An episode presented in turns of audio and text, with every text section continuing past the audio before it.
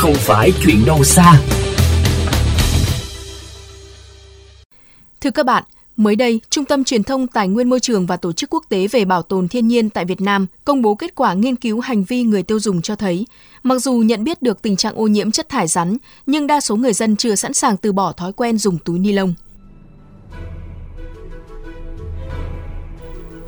Cứ 3 ngày đi chợ một lần theo tem phiếu, hàng chục món đồ trong mỗi lần đi chợ là hàng chục chiếc túi ni lông mới, kể từ đồ ăn sáng hay đến rau củ, thịt cá.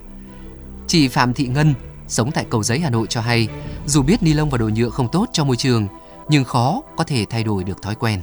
Bình thường thì sẽ đựng bằng túi ni lông, ở ngoài hàng họ có cái túi gì thì người ta sẽ cho mình sẵn ấy. Mình không có thói quen sách theo cái giỏ gì.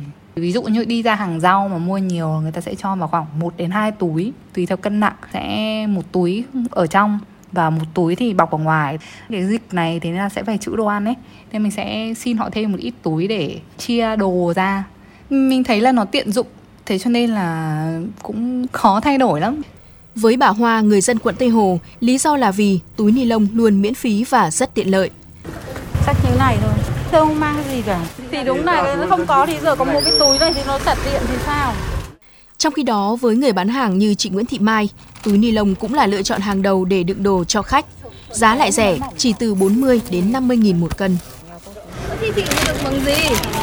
Bây giờ không có thì đựng bằng gì bây giờ? Có mỗi túi ni lông để đựng như làm gì có gì đâu. Không phải đâu vì là không có sự lựa chọn ấy.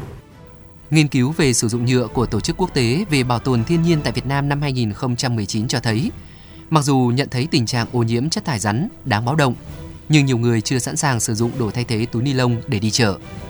Có 94,9% số người được hỏi cho biết đã sử dụng ít nhất một sản phẩm nhựa dùng một lần từ hôm trước, 82,4% đã sử dụng túi ni lông, 24,2% cho biết đã dùng từ 5 chiếc túi ni lông trở lên.